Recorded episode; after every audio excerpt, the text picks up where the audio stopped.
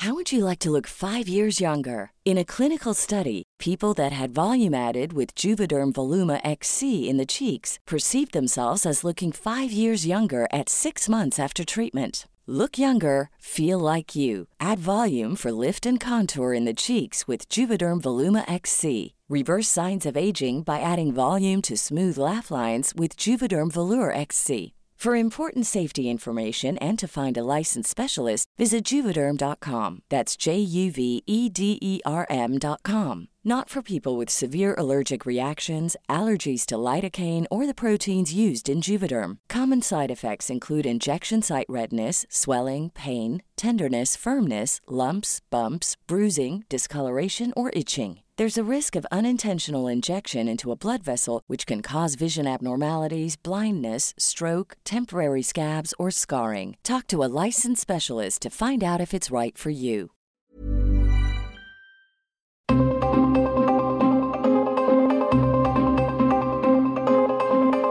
El Heraldo Radio presenta Zona de Noticias con Manuel Zamacona. Zona de Noticias, el epicentro de la información.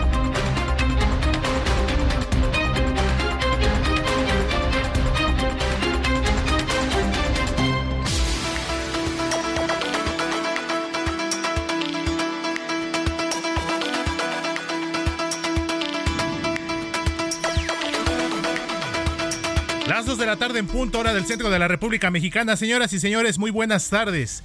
Sean todos bienvenidos a esta emisión dominical de su programa Zona de Noticias aquí a través de El Heraldo Radio.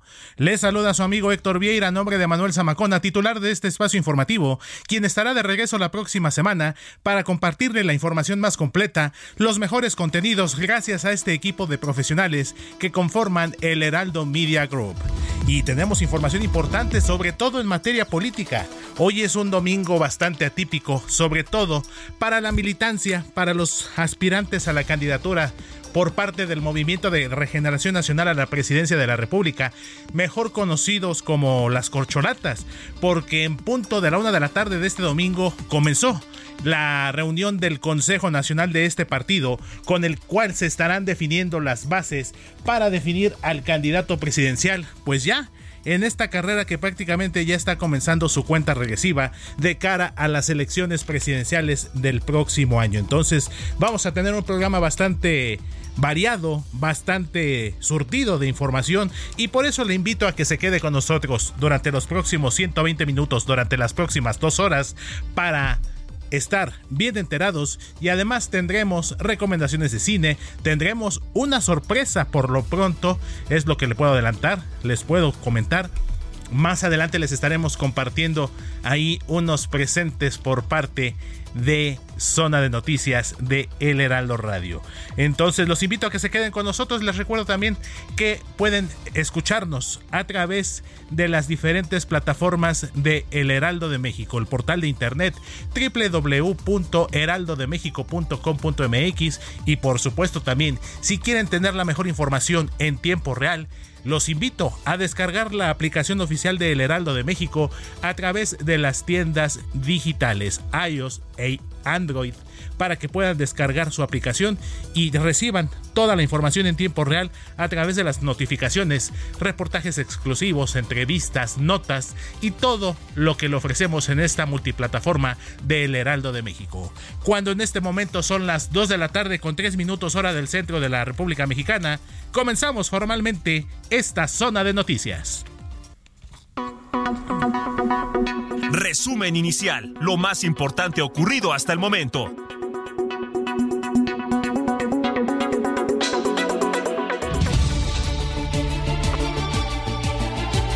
Los 300 miembros del Consejo Nacional de Morena están reunidos este domingo en la Ciudad de México para definir la convocatoria de su presidente Alfonso Durazo, quien pidió además la licencia de los aspirantes a convertirse en la candidato o candidato a la presidencia de la República Mexicana en 2024, conocidos como corcholatas. En este evento se prevé que también se definan a los integrantes de la comisión para la próxima presidencia de la República, en caso de que Morena logre el triunfo electoral en las elecciones presidenciales del próximo año. Y previo a esta reunión del Consejo Nacional de Morena, le comento que tres mantas a favor de la jefa de gobierno de la Ciudad de México, Claudia Sheinbaum, fueron desplegadas frente al hotel donde se realiza la reunión. Cabe destacar que están reunidos en un hotel de aquí de la Avenida Revolución, aquí en la alcaldía Benito Juárez, o sea que están muy cerca de aquí de las instalaciones de El Heraldo Media Group en Insurgente Sur 1271, Colonia Insurgentes Extremadura, desde donde les transmitimos con muchísimo gusto. Y las porras además no se hicieron esperar.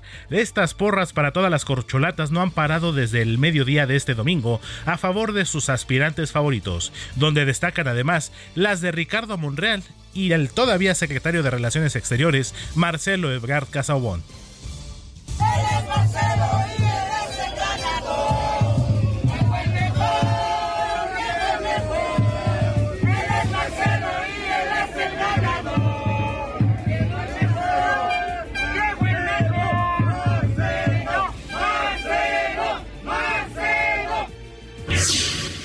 Lo que estamos escuchando fue parte de la porra a favor de Marcelo Ebrard de un contingente precisamente de Morena, originario de Tlalnepantla, Estado de México.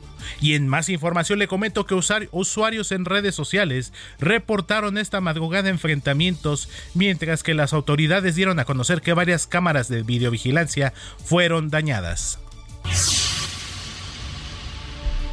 Se dio a conocer que psicólogos del Poder Judicial de la Ciudad de México realizan perfiles de personalidad ajusticiables, esto quiere decir a petición de magistrados y jueces, y cuyos resultados sirven a los impartidores de justicia para emitir sus resoluciones en casos de divorcios conflictivos, así como la pérdida de patria protestad.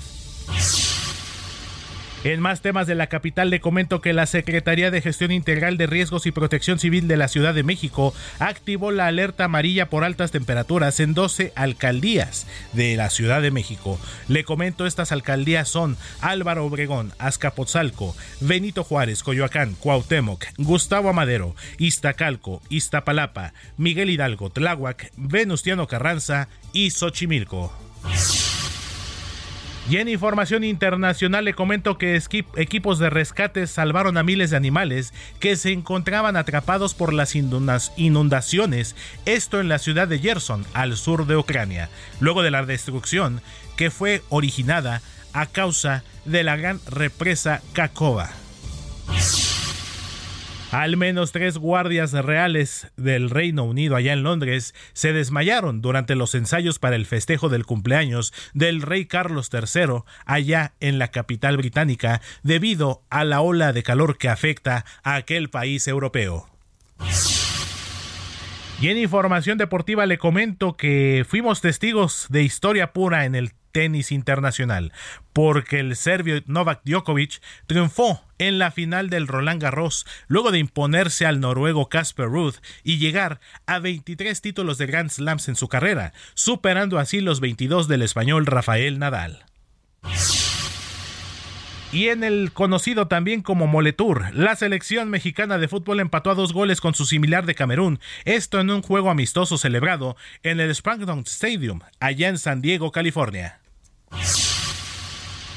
Y preparen la sombrilla, preparen la playera ligera, la guayabera, el chipiturco, porque tengo para ustedes información climatológica.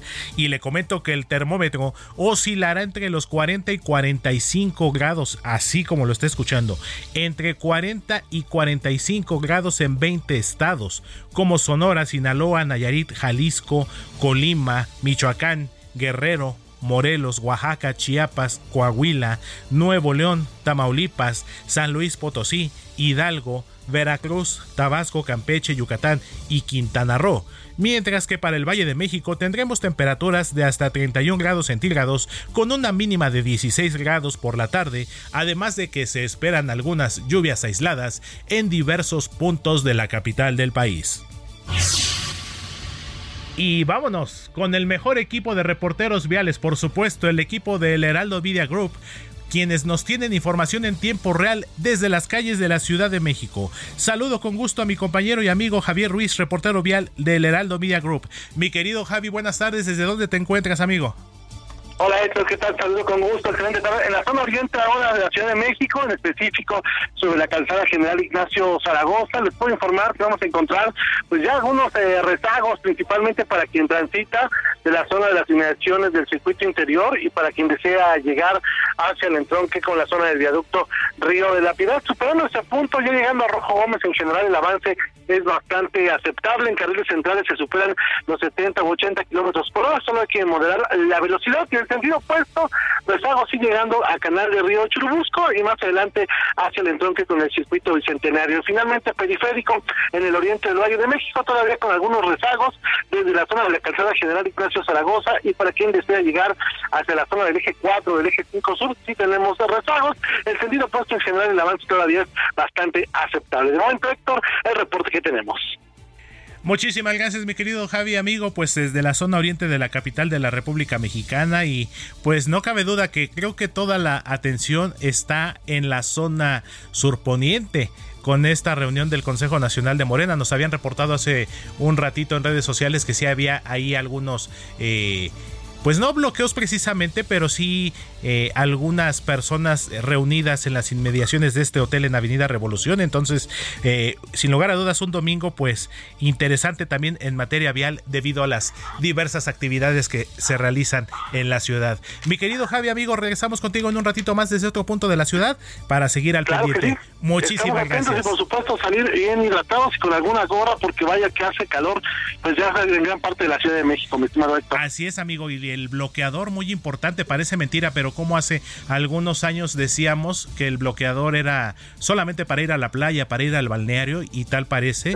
Y eso es una realidad, ya es un artículo de oso diario incluso aquí en la ciudad. Sí, sí, sí, ya prácticamente nosotros que andamos diario en la calle en moto, pues sí, al menos al 50% hay que, hay que utilizarlo para evitar pues daños en la piel, mi estimado Héctor. Así es, mi querido Javi, pues entonces regresamos en un ratito más contigo y seguimos pendientes, amigo.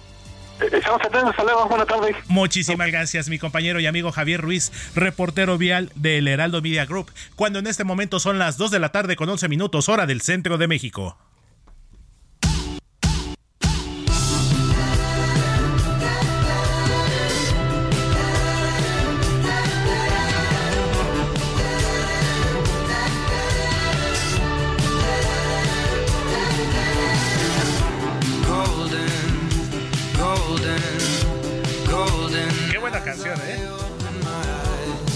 ¿Quién, fue el elegido?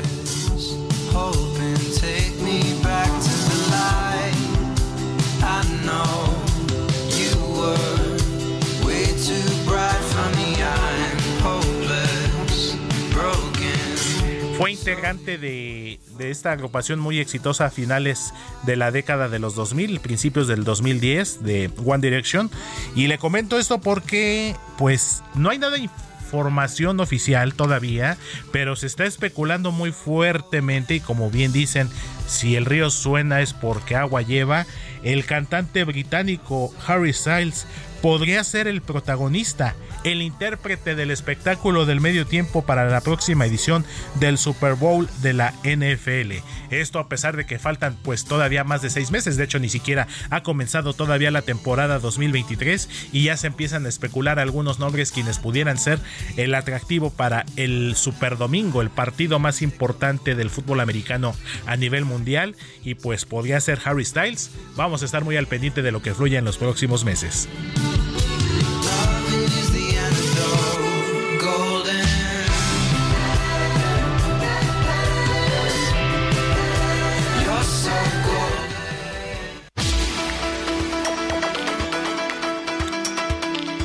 2 de la tarde con 13 minutos hora del centro de la República Mexicana y como le comentaba hace unos minutos, este domingo especial en materia política, sobre todo por el lado del Movimiento de Regeneración Nacional Morena que está desarrollando en este momento en un hotel del surponiente de la Ciudad de México la reunión de su Consejo Nacional. Desde muy temprano, algunos contingentes, simpatizantes de los diversos precandidatos o aspirantes todavía, mejor conocidos como corcholatas, quienes acudieron a este hotel de la Avenida Revolución para externar el apoyo a sus aspirantes favoritos. Una jornada que todavía no culmina. Eh, estamos a la espera de más información, por supuesto, y se la estaremos eh, brindando a través de los servicios informativos del Heraldo de México. Pero a quien ya saludo con muchísimo gusto, a mi compañero y amigo Misael Zavala, quien se encuentra precisamente allá en esta zona de la Avenida Revolución, pues con los detalles de lo que ha ocurrido hasta el momento en esta reunión del Consejo Nacional del Movimiento de Regeneración Nacional.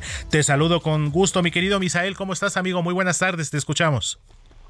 Héctor, muy buenas tardes. Saludos, saludos también al auditorio. Efectivamente, pues estamos aquí en el hotel de Avenida Revolución 333, donde se llevan a cabo los eh, trabajos del Consejo Nacional de Morena de Cara pues a estos requisitos que van a sacar y van a emitir en este Consejo Nacional para los aspirantes presidenciales de Morena que vayan a participar. El primero en llegar con todo y porra, Héctor, fue Ricardo Monreal, el senador y presidente de la Junta de Coordinación Política del Senado, quien llegó, se bajó de su camioneta unas, unas dos cuadras antes y pues con todo y porra, banderines de Ricardo Monreal, pues comenzaron a gritarle, doctor, doctor, es un honor estar con el doctor él caminó hasta una de las entradas de ese hotel donde se iban a cabo los consejos, dio una declaración donde dijo que lo importante en estos momentos es la unidad para el partido político Morena. También quien llegó en su vehículo fue eh, Gerardo Fernández Noroña, quien es el aspirante también del Partido del Trabajo. Él también se bajó,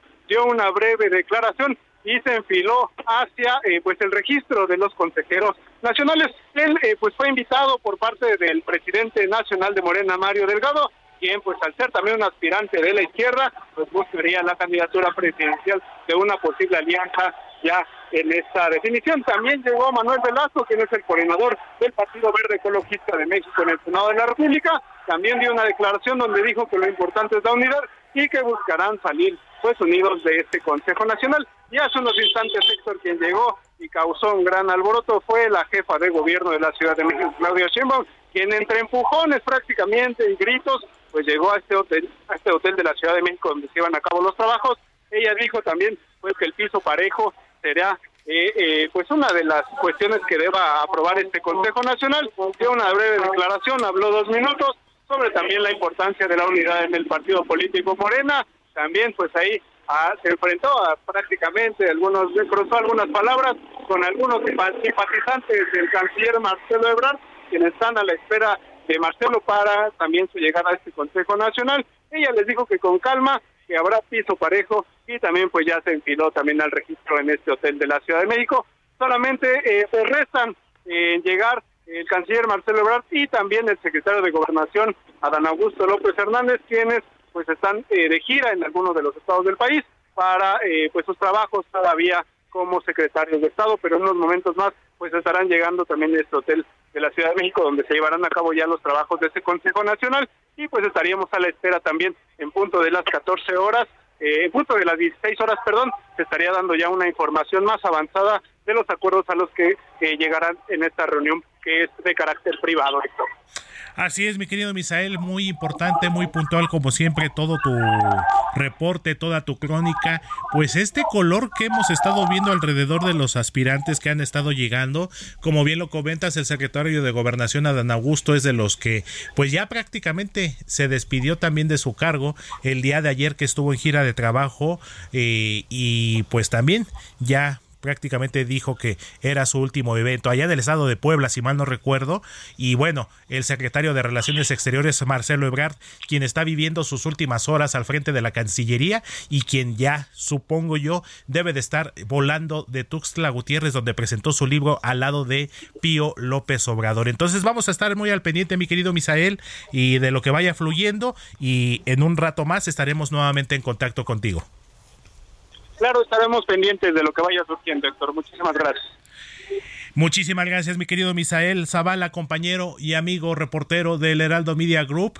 Y pues en más de este desfile, de esta pasarela de aspirantes presidenciales por parte de Morena, como lo comentaba mi compañero Misael, una de las que más ha acaparado la atención en los últimos meses es precisamente la jefa de gobierno de la Ciudad de México, Claudia Sheinbaum, que incluso en los últimos días ha llamado a la mesura, no ha querido adelantarse y como bien lo dijo todavía el día viernes, que ella esperará a lo que se define el día de hoy en el Consejo Nacional para que en un hipotético caso y que tal parece que es inminente, estaría mañana anunciando su dimisión o en este caso su licencia al cargo como mandataria capitalina. Y precisamente de la jefa de gobierno, Claudia Sheinbaum, eh, saludo también con muchísimo gusto, en verdad, eh, mi compañera y amiga Blanca Becerril, reportera del Heraldo Media Group, a quien también puede ver de lunes a viernes en República H a través del Heraldo Televisión, canal 8.1 de televisión abierta, 151 de Easy y 161 de Sky,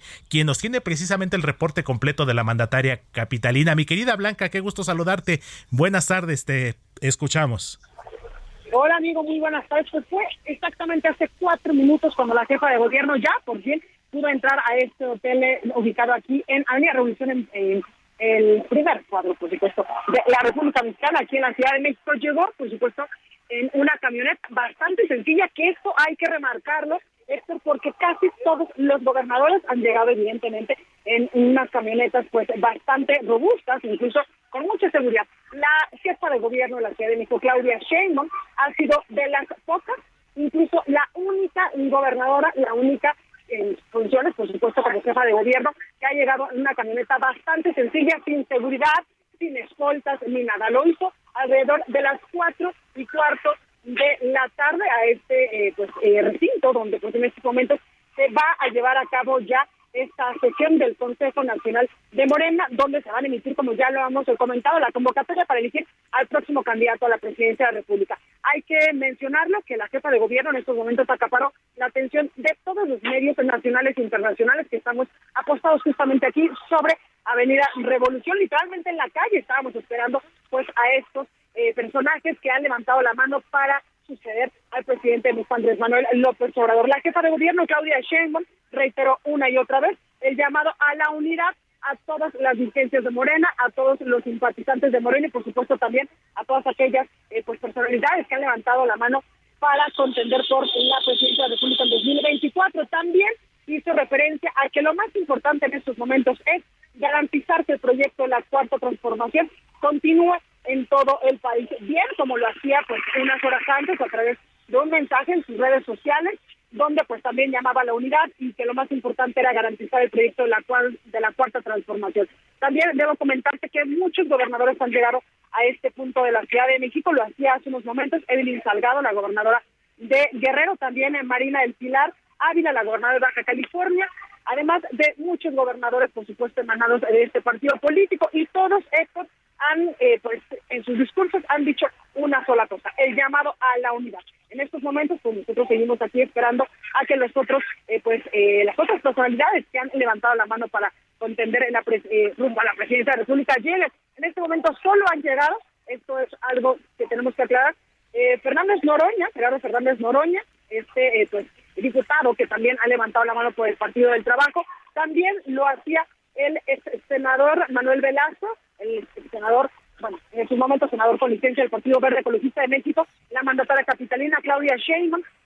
Falta de llegar es el hasta que mañana, o sea, el canciller Marcelo Ebrard, quien también es otra personalidad que quiere ir rumbo a la presidencia de la República, y Adán Augusto López, el secretario de Gobernación. Pero en estos momentos te puedo confirmar que ya solamente estas dos personalidades faltan de llegar a este punto donde en estos momentos se está llevando a cabo ya este Consejo Nacional de Morena y como te decía, la jefa de gobierno llegó muy sonriente, llegó incluso saludando a todas las personas que estábamos aquí en los medios de comunicación, mostrando por supuesto la sencillez que la caracteriza. Ella fue de las pocas que se bajó de su auto sobre paseo, sobre eh, pues a esta avenida Revolución, caminó con todo el tumulto de los medios de comunicación, con cámaras, con reporteros, con los fotoreporteros, hacia la entrada de este edificio, de este hotel, y después lo hizo por las escaleras. Ella no usó el elevador y dejó de atender pues a los medios de comunicación ya hasta el momento en el que pues ella ya tenía que subir las escaleras porque ahí ya era imposible que nosotros subiéramos. Pero lo hizo con mucha sencillez y atendiendo todas y cada una de las preguntas que nosotros le hacíamos. Y no en vano, mi querida Blanca, de las más esperadas y como bien lo dices, con el vehículo, con la camioneta, sin ser de estas, como dijo en su momento el presidente López Obrador, de estas camionetas machuchonas, ella más sencilla y así lo demostró desde su llegada. Mi querida Blanca, vamos a estar muy al pendiente, por supuesto, de lo que vaya fluyendo en los próximos minutos y de ser necesario, estaremos regresando contigo. Perfecto, estoy muy al pendiente. Muchísimas gracias. mi querida Blanca Becerril, compañera y amiga reportera del Heraldo Media Group con este reporte desde el Consejo Nacional de Morena. Cuando en este momento son las 2 de la tarde con 23 minutos hora del centro de la República Mexicana y precisamente para redondear la información relativa a la jefa de gobierno de la Ciudad de México, Claudia Sheinbaum, le comento que el diario español El País publicó precisamente una encuesta en la que coloca a la jefa de gobierno de la Ciudad de México, Claudia Sheinbaum, como la favorita entre la ciudadanía para reemplazar al presidente Andrés Manuel López Obrador, esto como candidata de Morena a la presidencia de México. Ante una pregunta que se realizó entre los encuestados de a quién prefiere a la cabeza, entre un 29% y un 41% de la población respondió que Sheinbaum está con ventaja sobre todos sus adversarios y compañeros de partido. En cuanto a la posición de salida de los aspirantes, Marcelo Ebrard ocupa la segunda posición, esto de acuerdo con lo publicado por el diario español El País. Vámonos a la primera pausa comercial. No se vaya porque tenemos más información aquí en Zona de Noticias.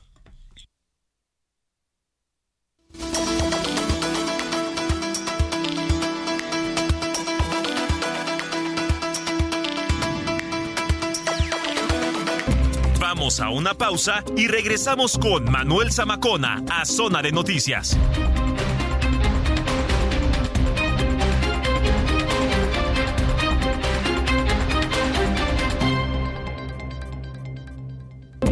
Ya estamos de regreso en Zona de Noticias con Manuel Zamacona por el Heraldo Radio.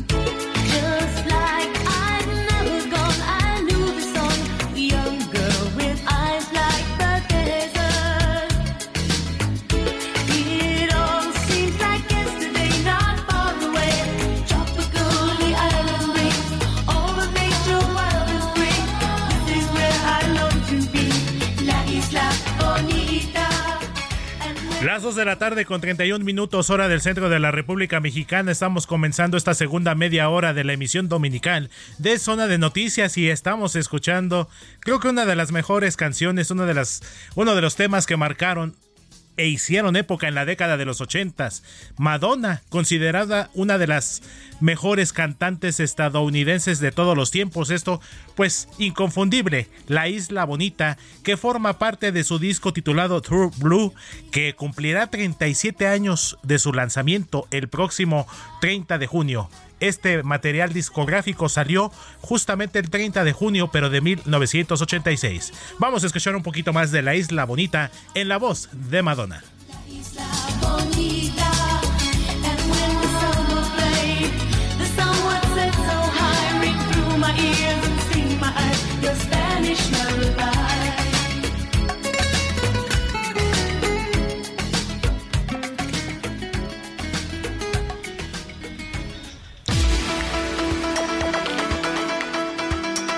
De la tarde con 32 minutos hora del centro de México. Continuamos con más de este domingo de corcholatas. Este domingo en el que el desfile de aspirantes a la candidatura presidencial de Morena pues está haciendo acto de presencia justamente aquí al sur de la Ciudad de México en la Avenida Revolución en la alcaldía Benito Juárez. Este desfile de nombres de aspirantes, algunos los conocemos como suspirantes también y que bueno, el día de hoy estarán marcando a través del Consejo Nacional de su partido, el Movimiento de Regeneración Nacional, pues la ruta a definir y el camino a seguir para la definición de esta tan anhelada candidatura presidencial. Vamos a hacer un pequeño balance de los aspirantes presidenciales por parte de Morena con este trabajo presentado por mi compañera Gina Monroy.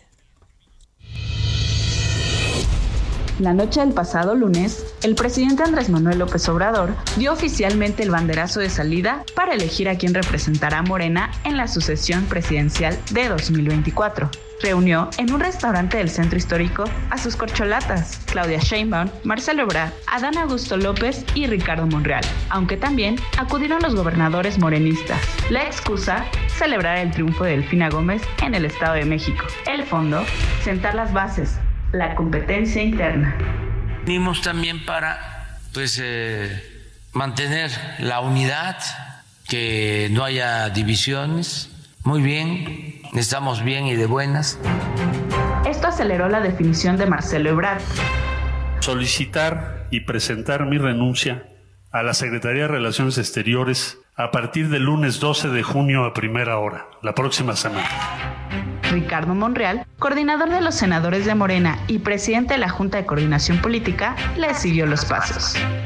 De mi parte estoy dispuesto a retirarme del cargo para competir democráticamente en la sucesión presidencial cuando llegue el momento así como Manuel Velasco, senador del Partido Verde, quien también solicitó licencia al cargo. De esta forma, arrancó formalmente la elección de la corcholata presidencial de Morena, informó Nina Monroy.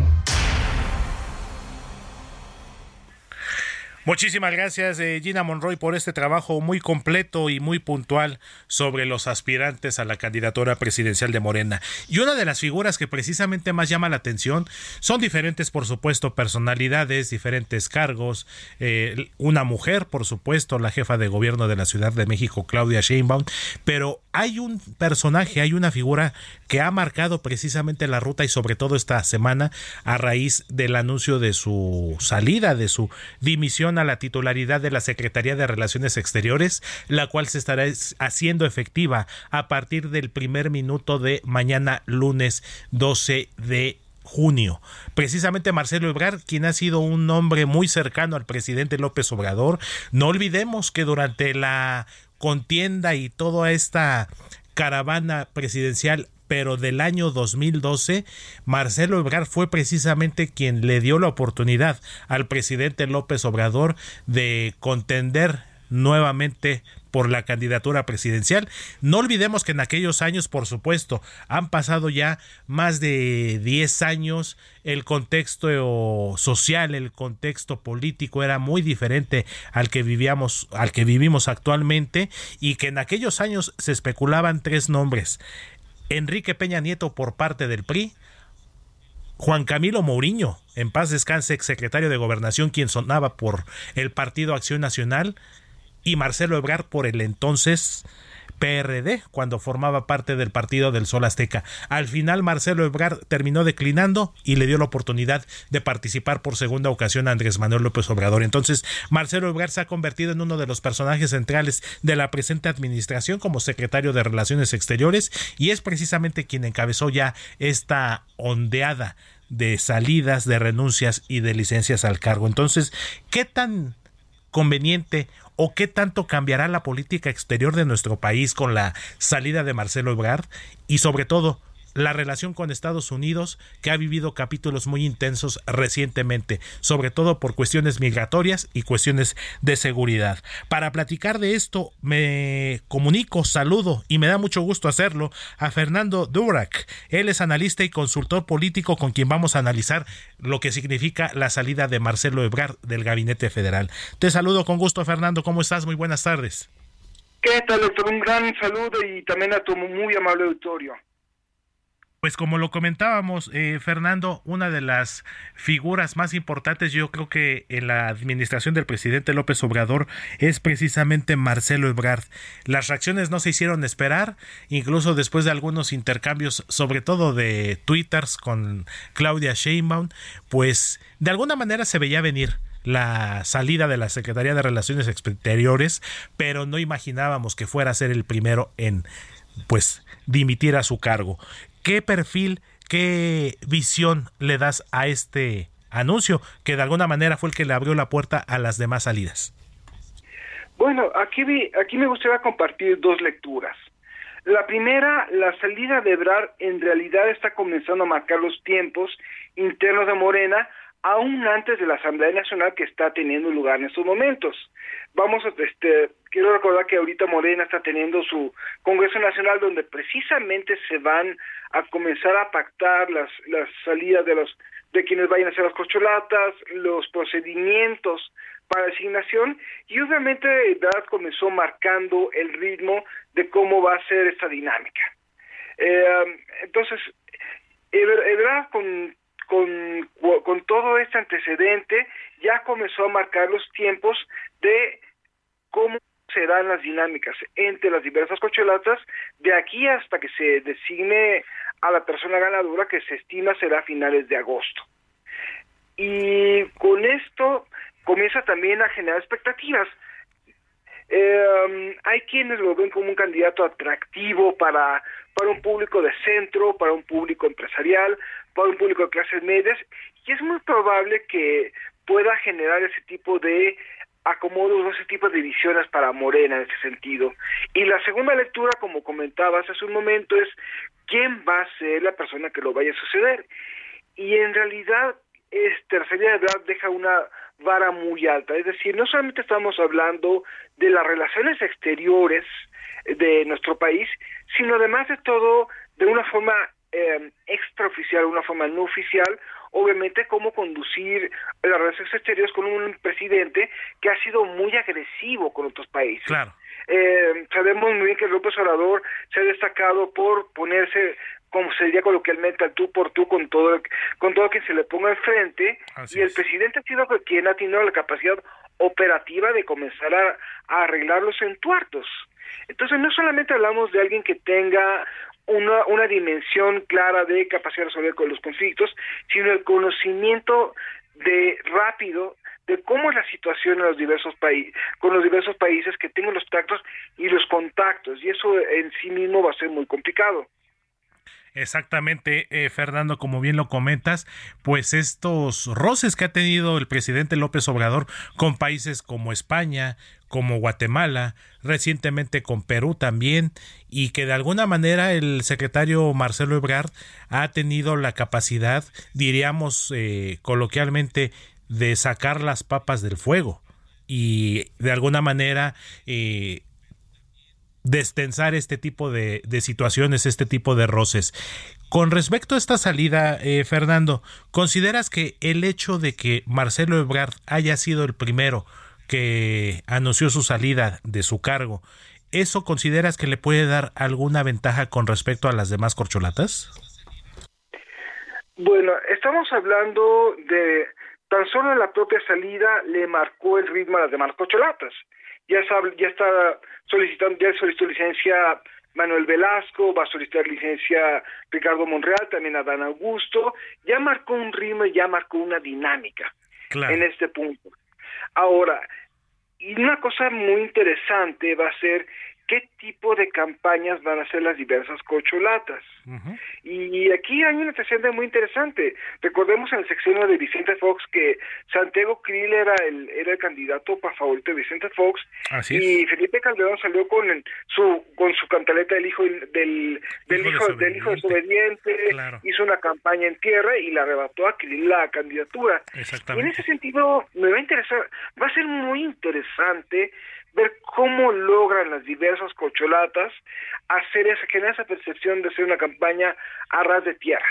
Hay expectativas sobre cada una de las cocholatas que representaría si Claudia, si, si Claudia Sheinbaum es la, es la favorita del presidente, si Adán Augusto es el favorito o el, o el amigo del presidente, pero vamos a ver en tierra cómo van a levantar, cómo van a, cómo van a generar una, una cómo van a movilizar el imaginario.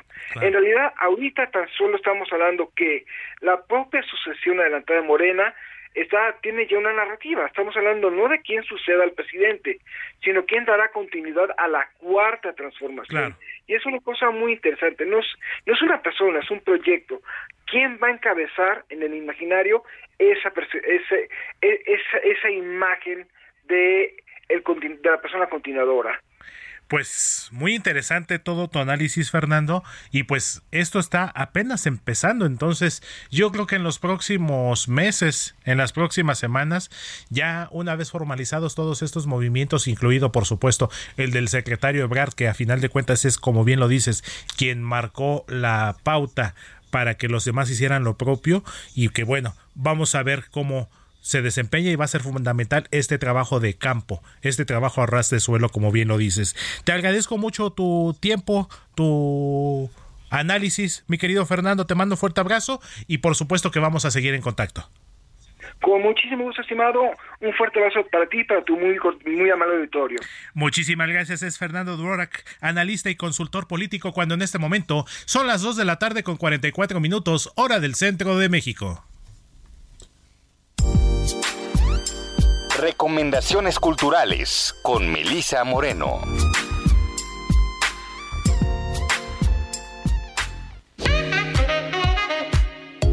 Bienvenidos a la Agenda Cultural del Heraldo de México. Yo soy Melisa Moreno y esta es nuestra selección para Zona de Noticias. La iniciativa Musical Marvels of Saudi Arabia, que recorre diversas ciudades del mundo para difundir el patrimonio artístico y cultural del país asiático, presenta el concierto Obras Maestras de la Música Saudita en México, en el Auditorio Nacional el próximo 13 de junio, con la participación de la Orquesta y Coro Nacional Saudita y el Conjunto de Artes Escénicas Saudita. En cada lugar al que llegará esta gira se contará con la colaboración de una orquesta local, por lo que en el primer concierto de la serie en América, que tiene como destino la Ciudad de México, estará la orquesta Escuela Carlos Chávez, adscrita al Sistema Nacional de Fomento Musical, institución de la Secretaría Cultural del Gobierno de México, bajo la dirección del maestro Roberto Rentería Irene y el mariachi del Ballet Folclórico de México de Amalia Hernández. En esta ocasión el repertorio incluirá piezas que exploran las artes y la cultura musical de ambos países y serán interpretadas por las agrupaciones saudíes y mexicanas en conjunto y por separado. El concierto Obras Maestras de la Música Saudita en México tendrá acceso gratuito y la dinámica para obtener los boletos pueden consultarse en las redes sociales del Auditorio Nacional, la Secretaría de Cultura del Gobierno de México y la Embajada de Arabia Saudita. La polca de los osos es un título quizás enigmático, que proviene de un poema de Paul Celan, uno de esos poemas obsesivos del autor. Versos que quizás sugieren un combate torpe y bestial. Y en realidad de eso trata el libro de Margot Glantz, un libro en donde se acumulan textos obsesivos que se complementan y pelean unos con otros y dan cuenta de varias de sus obsesiones, el erotismo, la sexualidad, la discriminación, la lucha de la mujer por disponer de su propio cuerpo, la persecución, los holocaustos, las distintas y emergentes formas del fascismo que parecen no morir nunca del todo, sino recrearse para volver a dar zarpazo. La polca de los osos de Margot Glantz es editado por Almadía. Tras la muerte del abuelo materno, los miembros de una familia conformada por una madre soltera, un hijo homosexual y una hija que constantemente cuestiona el rol que se le asigna a las mujeres en su entorno, se preguntan qué hacer con el hogar que han heredado, cuáles herencias aceptar y cuáles no. Soluciones permanentes para problemas comunes es una obra con la que adolescentes, jóvenes y adultos podrán sentirse identificados, ya que de una manera divertida, actualizada y dinámica propone una ruptura con los temas tabús y paradigmas a los que se enfrentan las familias diversas en el México actual y les invita a mirar las interconexiones entre el machismo y el sistema patriarcal con su propia historia personal y familiar como una herramienta y sustrato esencial para transformar el escenario social de nuestro país. Soluciones Permanentes para Problemas Comunes es una producción del Instituto Nacional de Bellas Artes y Literatura y se presenta de miércoles a domingo hasta el 2 de julio. Esta fue la agenda cultural de esta semana. Yo soy Melisa Moreno y me encuentras en arroba melisototota. Nos escuchamos la siguiente.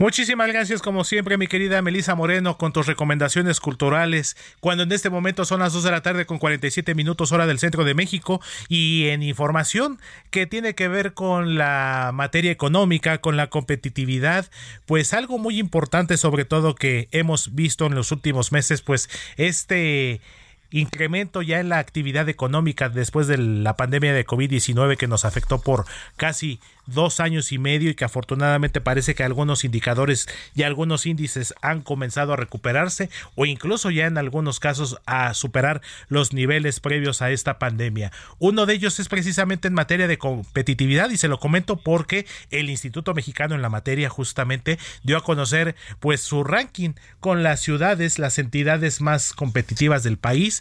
¿Esto qué quiere decir? ¿Qué significa la competitividad?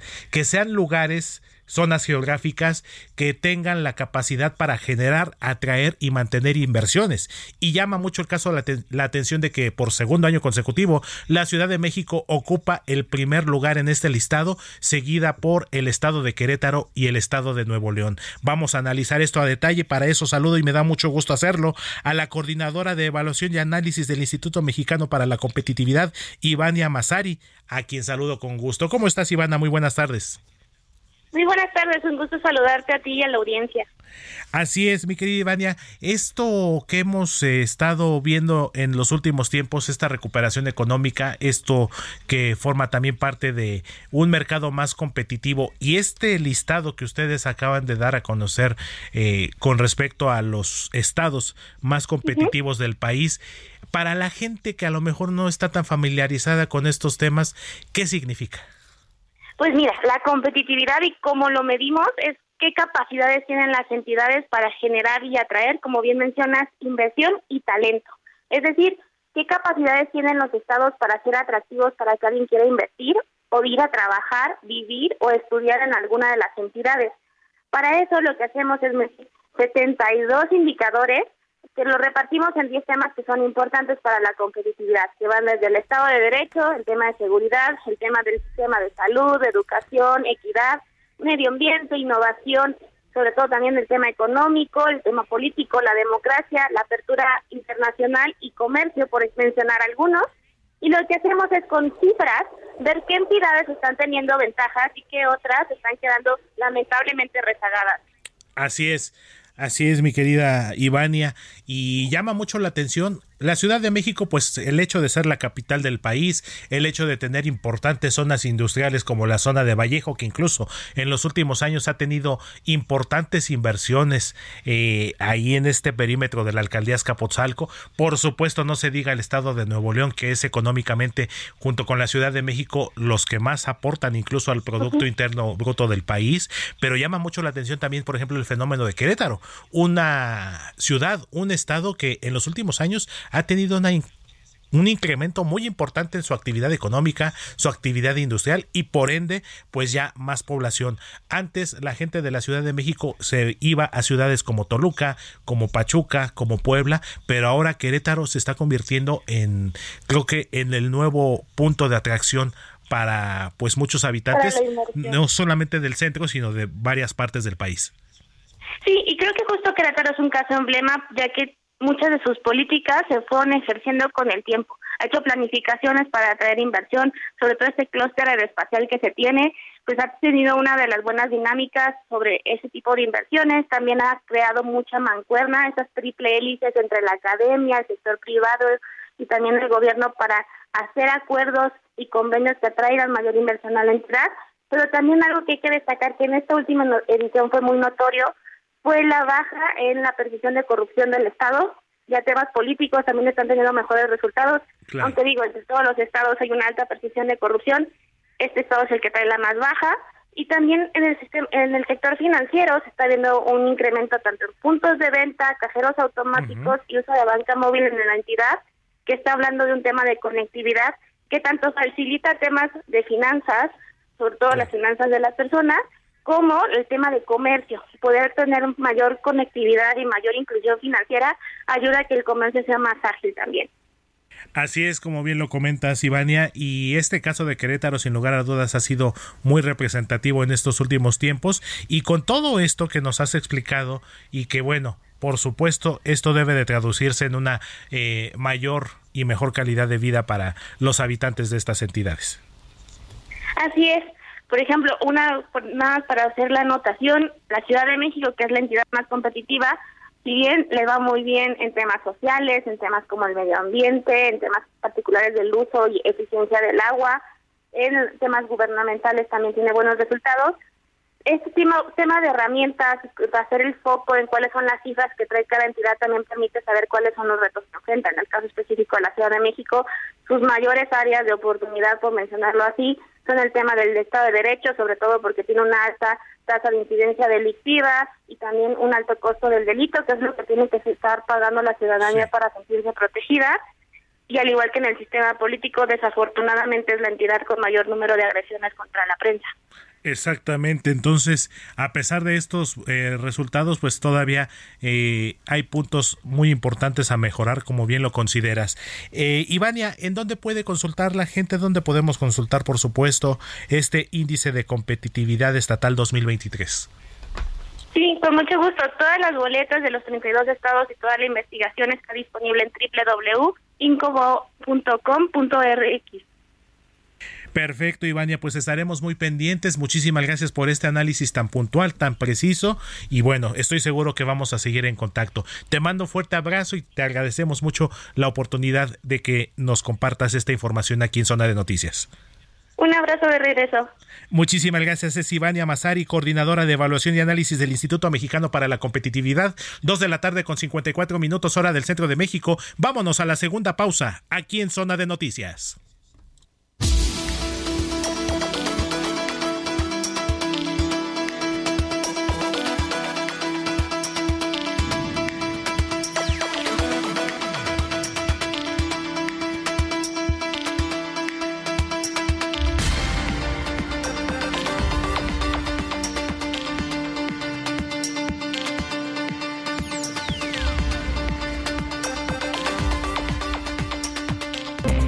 A una pausa y regresamos con Manuel Zamacona a Zona de Noticias.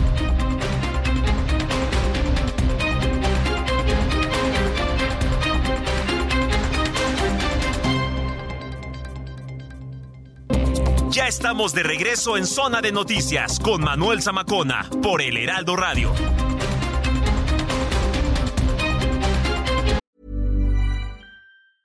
Hey, I'm Ryan Reynolds. Recently, I asked Mint Mobile's legal team if big wireless companies are allowed to raise prices due to inflation.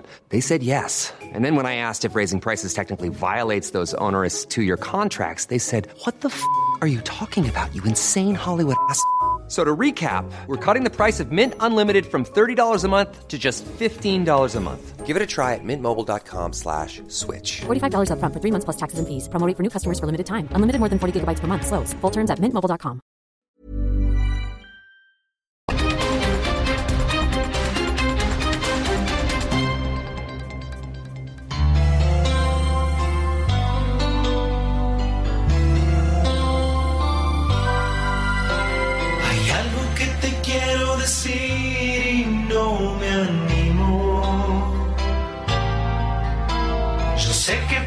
puede ser el miedo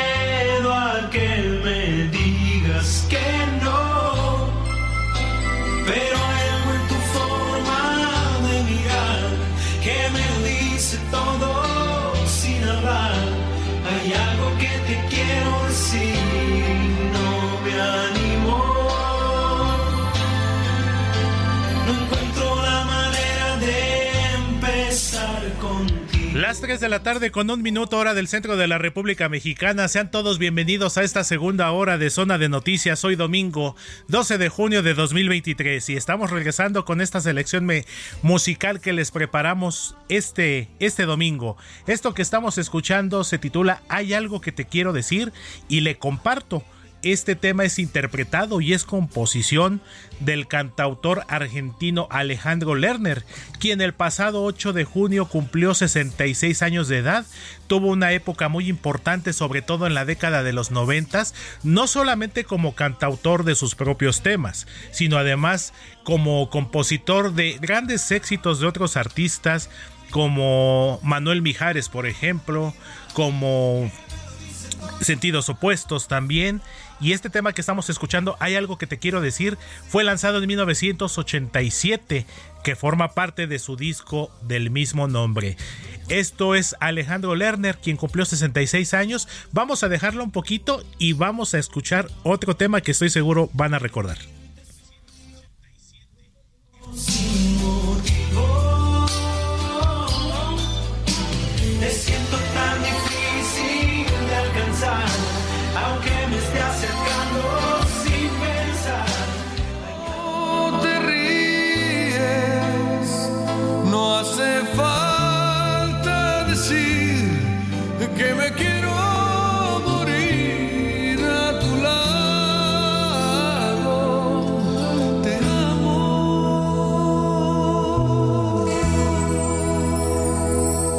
Y sí, como ya lo reconocieron, el estilo incomparable de Manuel Mijares con este tema titulado No hace falta, que es precisamente composición de Alejandro Lerner, uno de los grandes éxitos de Manuel Mijares, este tema titulado No hace falta, que forma parte de su disco Que nada nos separe, lanzado en 1991.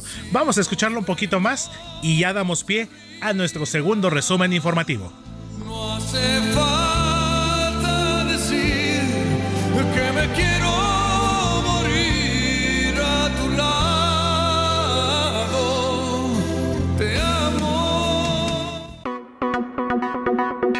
El resumen de las tres con Georgina Monroy.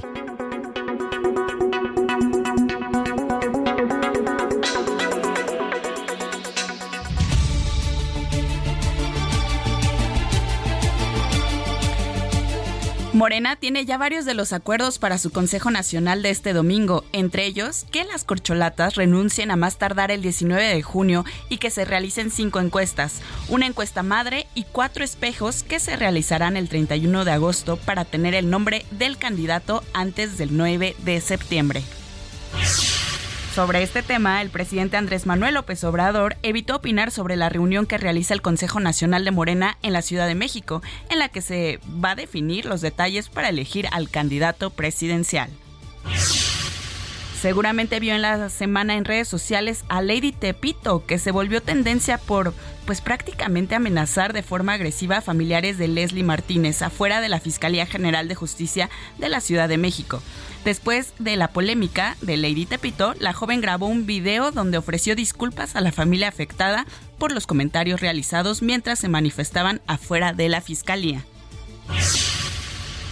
El Partido Acción Nacional propone en el Congreso de la Unión reformar el Código Penal Federal para que toda muerte de una mujer con indicios de violencia sea investigada desde un inicio como feminicidio. En Culiacán, Sinaloa, un militar perdió la vida luego de un enfrentamiento entre autoridades y presuntos sicarios de la delincuencia organizada. Los hechos se registraron en el poblado de San Francisco. Vámonos a noticias internacionales. El Metro de Nueva York anunció el aumento en el precio de sus tarifas de poco más del 5% que se va a implementar en septiembre próximo, elevando el costo del boleto de 2.75 a 2.90 dólares. Al menos 27 personas murieron en el noreste de Pakistán tras fuertes lluvias que provocaron el colapso de viviendas. Nos enlazamos con mi compañero Javier Ruiz para conocer la vialidad en este momento en las calles de la Ciudad de México. ¿Cómo estás, Javier? Hola Gina, ¿qué tal? Excelente tarde, te saludo con gusto. Pues nos encontramos en Río San Joaquín y justamente en la calle Norte 4, hace unos momentos, eh, pues se escucharon disparos.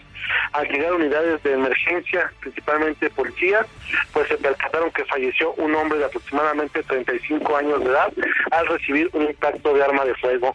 Esto es en dirección hacia la zona de periférico, hacia el torre de Cuatro Caminos. Se ha montado un operativo por parte de elementos de la Secretaría de Seguridad Ciudadana para justamente poder con el posible o los posibles eh, responsables. Únicamente pues se maneja con precaución sobre el lateral de Río San Joaquín, aunque el avance es constante para quien deja atrás la zona de Mariano Escobedo y esto en dirección hacia el anillo periférico. El sentido opuesto no van a encontrar ningún problema para transitar, únicamente hay que moderar la velocidad. Se espera que lleguen los servicios periciales y detengan el cuerpo de esta persona, la cual no ha sido identificada. De momento, Gina, el reporte que tenemos. Claro que sí, Javier, pues seguimos pendientes de cómo se desarrolla la información. Muchas gracias y buena tarde. Estamos atentos, hasta luego, excelente tarde. Yo soy tuya, tuya, solo esta noche eres mía, mía. Tú me quieres ver desnuda, yo tiré bajo mi ombligo. Rosalía, pues esta cantante multipremiada y pues exitosamente eh, que está en la cima en este momento de su carrera, acaba de estrenar su nueva canción Tuya, acompañada de un video musical donde vemos a la cantante paseando en Japón, uno de sus países favoritos. Más que un primer día de verano. Ya sé que me viste, no se puede tapar el sol con la mano. Se va calentando mis pies. Como bien lo dice aquí Gina Monroy, nuestra jefa de información, una de las cantantes más exitosas de los últimos tiempos, Rosalía, que hace poquito, hace unas semanas, estuvo precisamente aquí en la Ciudad de México ofreciendo este concierto en el Zócalo de la capital mexicana y que sin lugar a dudas se ha catalogado como una de las artistas más destacadas de los de la presente generación eh, un público principalmente juvenil aunque algunos que ya son un poquito mayorcitos también han seguido los pasos han seguido los videos de Rosalía que se hizo muy conocida Gina se hizo muy viral con estos videos haciendo sus muecas haciendo ahí unos gestos muy peculiares muy característicos de ella y si no me equivoco fueron como el preámbulo a otro de sus éxitos, Bizcochitos, si mal no recuerdo. Eh, sí, sí, la verdad es que Rosalía tiene una manera de comunicar a través también de videos, o sea, de lo audiovisual, eh, pues su canción, su música, eh, y ella es muy talentosa en hacer e- esta como experiencia. De hecho, sus conciertos son muy visuales, ¿no? Tienen como toda esta dinámica. Y pues bueno, a ver cómo le va con esta nueva canción tuya. Exactamente. ¿Tendrá dedicatoria? Raúl Alejandro? Claro, pues ya se van a casar. Wow, Sí, sí, pues de las parejas que sorprendieron y que sobre todo pues han mostrado estabilidad. Esperemos que así se mantengan y que luego no terminen agarrados del chongo, ¿verdad? Saludos Shakira, esperemos que estés muy bien Shaki. Sí, se ven muy guapos los dos, la verdad. Hacen buena pareja. Pues a ver, vamos a dejar un poquito más a Rosalía. Ahí te lo encargo mi querido Fabricio y Alex aquí en la operación. Permiso, bebé, tú ten cuidado. No sé si tú estás listo. Es que tengo el talento de hacer que lo que me imagine se dé. Yeah. Zona de espectáculos con Nayeli Ramírez.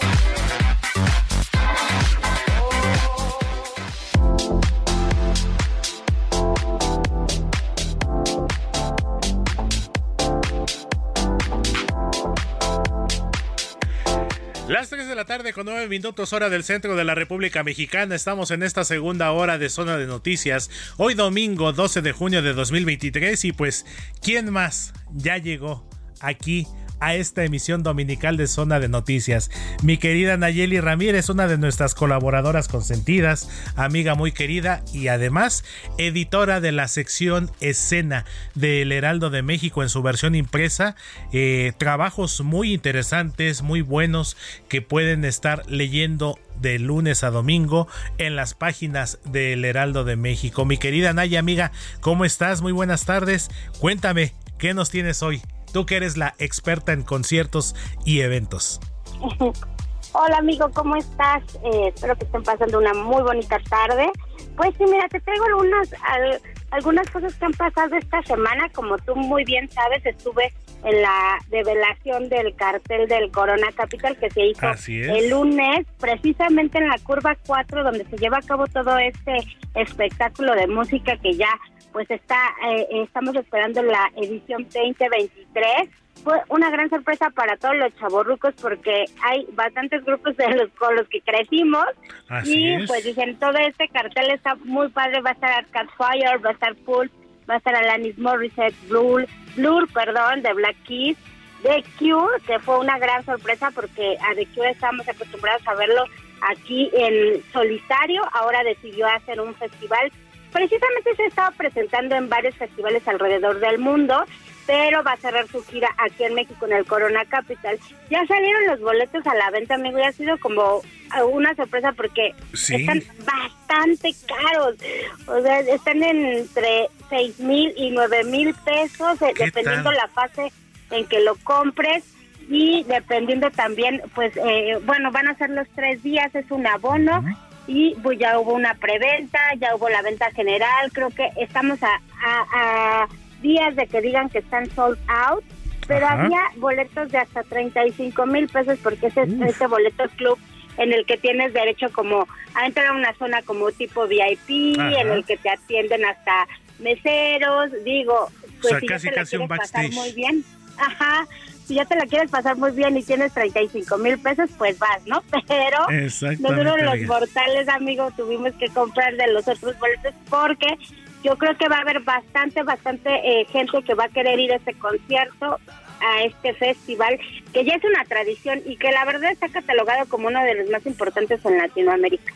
Entonces, pues ya te voy a ir diciendo cómo va esto de la venta, cómo vamos viendo. Esperemos que nadie nadie se baje del cartel porque ya estamos haciendo, ya estamos viendo cómo nos vamos a organizar para estos tres días que va a ser maratónico y pues obviamente te tendré todo, todo, todos los detalles. Es hasta noviembre, pero ya estamos preparándonos porque, como dije, tres, tres días para los chavorrucos no va a ser nada fácil, ¿eh?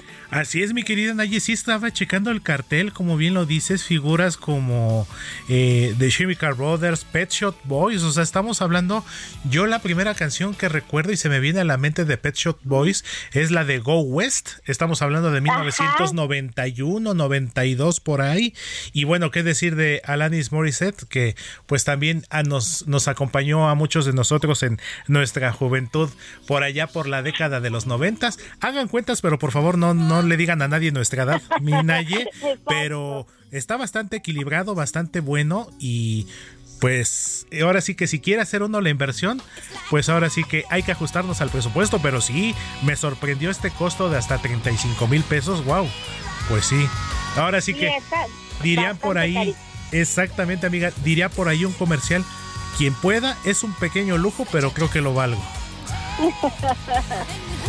Así es, amiga. Eso- Te escucho, te escucho, mi Eso es Naye. lo que, sí, eso es lo que todos estamos viendo. Estamos empezando a hacer tandas, empezando a hacer ahorros, lo que se pueda hacer, porque sí nos va a ganar. Este, y aparte, lo que se tiene que gastar allá adentro también. Claro, el amigo, o sea, consumo. obviamente Por te tienes que hidratar, porque son.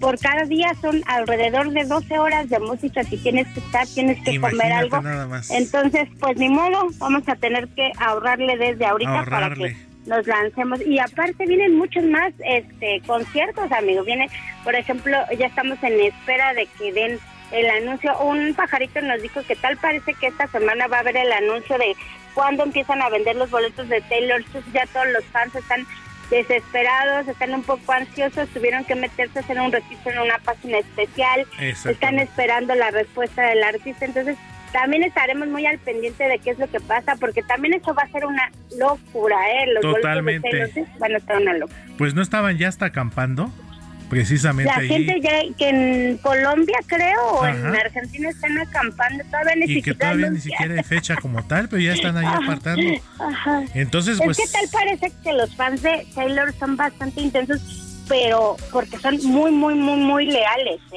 a ella. Ajá, Toda la vida lo- la han claro. apoyado.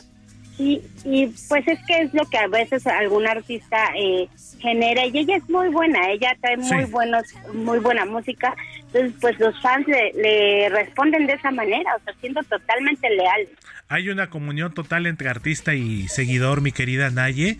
Entonces, pues vamos a estar muy pendientes también con el tema de Taylor Swift, el Corona Capital, que es lo que para, como bien lo dicen los chavorrucos, nos interesa un poquito más. Y pues como dijo aquella señora, ¿no? Que vendamos sabón, vendamos topper y vendamos chones, pues igual y para con eso completamos para el abono completo del Corona Capital. Ya te pasaré mis catálogos para esta semana, amigo, para que me ayudes a la causa. Ah, me parece perfecto, amiga. Sí, unos topercitos no me caen mal, sobre todo cuando luego tú sabes que por el trabajo tenemos que comer aquí en la oficina. Entonces, yo creo que sí para el itacate, como dicen por ahí. Exacto. amigo. ¿Y qué más, mi querida Daye? Antes de concluir. Pues eh, te digo, nos estamos preparando ya para Lana del Rey. También Lana del Rey viene el 15 de agosto. Ya vendieron los boletos, ha sido sold out. Fue una sorpresa porque va a estar en el Foro Sol. Y es una artista que no es como que haga muchas giras, que haga, eh, que, es más, tiene no tiene tantos eh, discos, pero sí fue una sorpresa ver en redes sociales cómo la gente se, se, se lanzó a comprar los boletos y que había muchísimos fans de Lana del Rey. Para mí sí fue una sorpresa, porque a mí me gusta mucho, la he visto en vivo, pero no pensé que en México hubiera tanta, tanta respuesta para ella.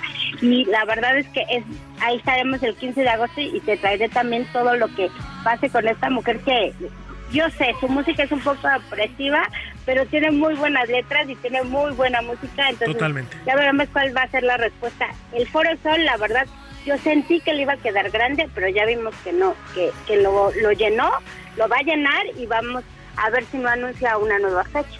Así es, mi querida Naye, eh, lo que distingue a Lana del Rey, a lo mejor no es tan, tan masiva como, como la propia Taylor Swift, pero sí tiene una calidad vocal muy destacada, canciones muy buenas y a lo mejor la discografía no es tan vasta o no es tan amplia, pero sí es de muy buena calidad. Dirían por ahí, Naye, de lo bueno poco, amiga. Exactamente, amigo, de lo bueno poco como, como yo que soy chiquita. Me parece perfecto, Minaye. Pues entonces vas a estar muy cargadita. Entonces te, car- te encargo mucho esos catálogos para pues que nos sigas compartiendo todas estas crónicas de los conciertos como tú solo sabes hacerlo, amiga. ¿Dónde te puede seguir la gente en redes, mi querida Naye? Mi Twitter y mi Instagram es arroba Nayemay y obviamente pueden leernos en todas las plataformas del Heraldo Media Group. Como debe de ser, mi querida Naye, te mando un fuerte abrazo, amiga. Nos escuchamos la próxima semana con más de estas crónicas y con toda tu información de espectáculos. Abrazo fuerte, mi querida Naye. Igualmente, amigo, bonita semana. Muchísimas gracias, Nayeli Ramírez, compañera, amiga y editora de la sección escena del Heraldo de México. Cuando en este momento son las 3 de la tarde con 18 de minutos, hora del centro de México.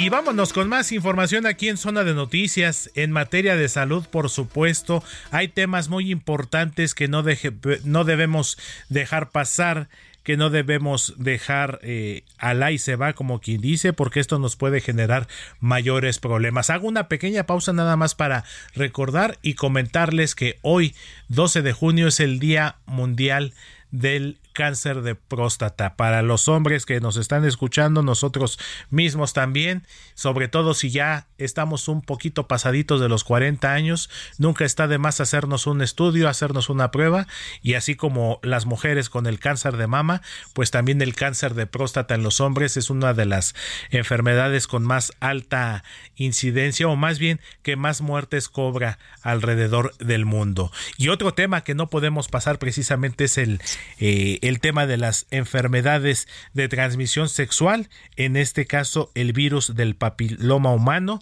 una enfermedad que pues es una infección de transmisión sexual, es de las más frecuentes a nivel mundial y que bueno también puede tener efectos importantes en la salud. Para esto vamos a platicar, saludo y me da mucho gusto hacerlo al doctor Jorge García Alemán, él es especialista en anatomía patológica y líder de asuntos científicos de la firma Beckton Dickinson. La prevención, la vacunación y el tamizaje son claves y para eso lo saludo con gusto doctor para que nos explique al respecto. Hola Héctor, ¿cómo estás? Buenas tardes. Muchas gracias por la invitación a tu espacio y sobre todo a tu audiencia por la atención que nos ponen en estos temas muy importantes. Eh, efectivamente, eh, vamos a hablar un poco sobre el virus de papiloma humano, esta enfermedad de transmisión sexual que es de las más frecuentes en incidencia tanto para hombres y mujeres. Curiosamente, se sabe que eh, el 8 de cada 10 personas, tanto hombres como mujeres, en algún momento de nuestras vidas vamos a tener algún tipo de este virus, ¿no? Sin embargo, hablando del tema de cáncer, este, el virus de papiloma humano, ¿qué pasa? Hay 14 genotipos, 14 tipos de BPH que son de alto riesgo y ocasionan cáncer cervicouterino, que es la segunda causa de muerte por cáncer en la población femenina en México. Entonces, al final es una enfermedad muy importante de diagnosticar, nos ayuda a prevenir, a determinar qué conductas de seguimiento debe recibir la paciente.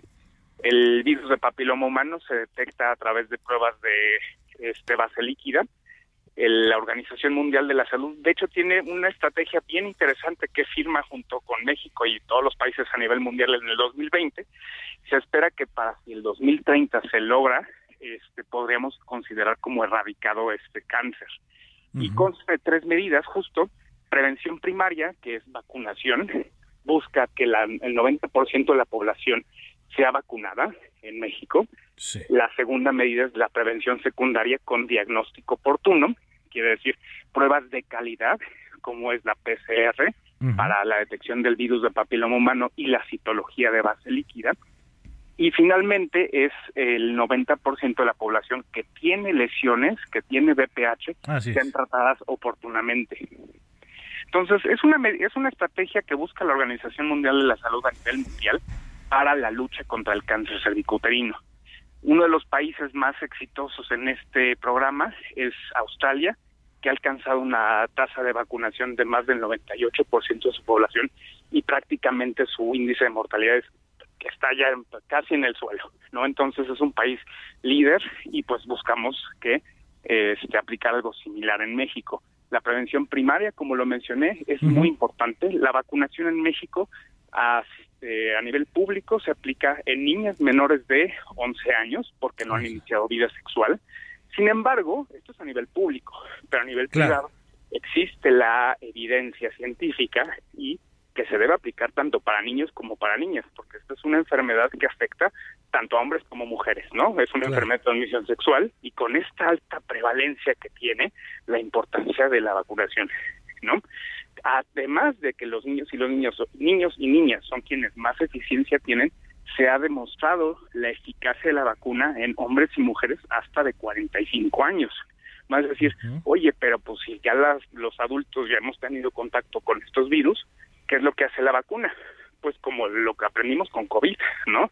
Ojalá tuviéramos el mismo ahínco con las vacunas este, de BPH como lo hicimos con COVID, que es lo que se demuestra en los adultos, que las infecciones no progresan a cáncer. Entonces, hay una ventaja bien bonita ahí en la prevención primaria. Así es, doctor. Y el tema que me llama mucho la atención, eh, muchos escuchamos el término de tamizaje, eh, incluso algún tema gubernamental ahí de que se quitaron los tamizajes para los niños con cáncer. ¿Qué le parece si hacemos esto, doctor? Vamos rapidísimo a una pausa y nos explica en qué consiste lo del tamizaje, regresando. Con mucho gusto, gracias. Claro Muchísimas gracias, doctor. Enseguida regresamos. Es el doctor Jorge García Alemán, especialista en anatomía patológica y líder de asuntos científicos de la firma Beckton Dickinson. Tres de la tarde con 24 minutos hora del centro de la República Mexicana. Vámonos rápido a una pausa y regresamos con más aquí en Zona de Noticias.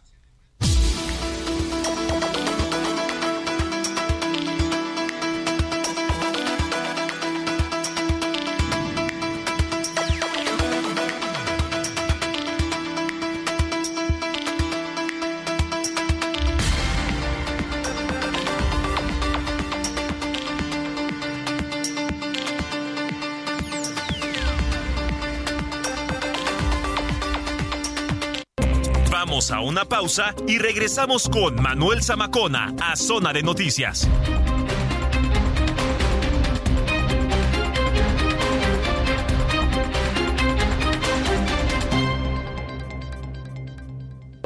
Ya estamos de regreso en Zona de Noticias con Manuel Zamacona por El Heraldo Radio.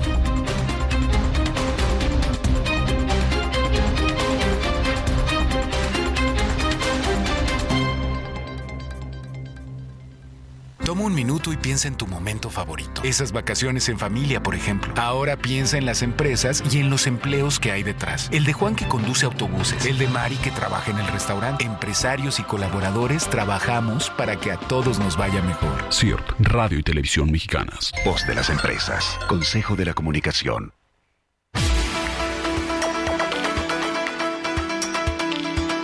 Las 3 de la tarde con 30 minutos hora del centro de la República Mexicana. Estamos comenzando ya la última media hora de esta emisión dominical de Zona de Noticias a través de El Heraldo Radio. Y antes de la pausa seguíamos platicando con el doctor Jorge García Alemán, especialista en anatomía patológica y líder de asuntos científicos de Vector Dickinson, quien nos iba a explicar y nos va a explicar en qué consiste este tamizaje en cuestión de virus de papiloma humano. Estamos de regreso, doctor. Muchas gracias, Héctor, eh, por el espacio. Mira, hablando del tamizaje, esta segunda parte de la estrategia de la Organización Mundial de la Salud para, la prevención y el tratamiento del cáncer cervicouterino es el tamizaje. ¿Qué es el tamizaje? Es detectar mayor cantidad posible de pacientes porque el cáncer es una enfermedad silente, no causa síntomas hasta que ya es muy avanzado. Exactamente. Entonces, buscamos detectar la mayor cantidad de pacientes posibles, mujeres evidentemente. Una vez que han iniciado vida sexual, se les pueden hacer diferentes pruebas. Existe el Papa Nicolau, que es una prueba que existe hace más de 100 años, ya un poco obsoleta para mi gusto por el tema de falsos este, negativos, la sensibilidad que tiene. Con la, con la tecnología que tenemos hoy en día, podemos hacer el equivalente, que es la citología de base líquida, y en esa misma recolección de muestra se hace la detección del BPH. Al final, ¿qué es lo que es? El BPH nos permite identificar a las pacientes que están infectadas Claro. de separarlas de la población para darles un seguimiento más estrecho. Y en la citología vemos si las células ya tienen algunos cambios precancerosos. Al final, para que llegue a un cáncer necesita pasar por varias etapas que se llaman lesiones precancerosas, es un precáncer. Claro. Pero si se diagnostica en estas etapas a la paciente, el tratamiento es menos invasivo y tiene una mejor sobrevida. De ahí es la importancia, la relevancia tan vital que es eh, que tiene el tamizaje. Las mejores pruebas, eh, pues evidentemente el PCR para el BPH, que nos permite identificar a las pacientes infectadas y después completarles con un co-testing, una citología de base líquida, que es, digamos, la mejora tecnológica de la prueba del Papa Nicolau convencional. Pues muy interesante, doctor, sobre todo para las personas que tenían dudas al respecto. Por supuesto, como bien lo dice usted, doctor, este virus del papiloma humano pues nos da tanto a hombres como a mujeres, pero también es muy importante la prevención y ya cuando se presentan este tipo de, eh, como comenta usted, de lesiones eh, precancerosas, estas etapas, pues es muy importante atenderse y digo yo sin ser especialista ni mucho menos, pero como puede ocurrir en otros tipos de cáncer, si se detecta a tiempo, podemos tener mucho mejores resultados. Doctor, ¿dónde lo podemos seguir en redes sociales y dónde podemos consultar más información al respecto? Claro que sí, a través de nuestra página de entrada bd.com, eh, Becton Dickinson, eh, ahí podemos- tenemos toda una información sobre nuestra línea de cáncer, este, línea de salud de la mujer para cáncer cervicouterino. Trabajamos con pruebas moleculares de genotificación extendida y citología de base líquida, que una de las ventajas también, para que antes de que se me olvide, virus hay muchos, pero solo 14 han sido demostrados de valor oncogénico. Entonces, eh, no es necesario hacer pruebas más extensas, solo genotificación extendida nos permite estandarizar riesgos adecuados para la, identificar a las pacientes. Perfecto, doctor. Pues ahí está, muy importante, muy preciso y pues este llamado a que, sobre todo quienes tienen una actividad sexual más, más constante, más continua, pues someterse a pruebas para estar seguros de que no hay este riesgo con el virus del papiloma humano. Le mando fuerte abrazo, doctor. Que pase excelente tarde, excelente domingo y por supuesto que seguiremos en contacto. Muchas gracias. Es muchísimo. igualmente. Igualmente, doctor, muchísimas gracias. Es el doctor Jorge García Alemán, especialista en anatomía patológica y líder de asuntos científicos de Beckton Dickinson. Cuando son en este momento las 3 de la tarde con 35 minutos, hora del centro de la República Mexicana. Cine, cámara, acción con Gonzalo Lira.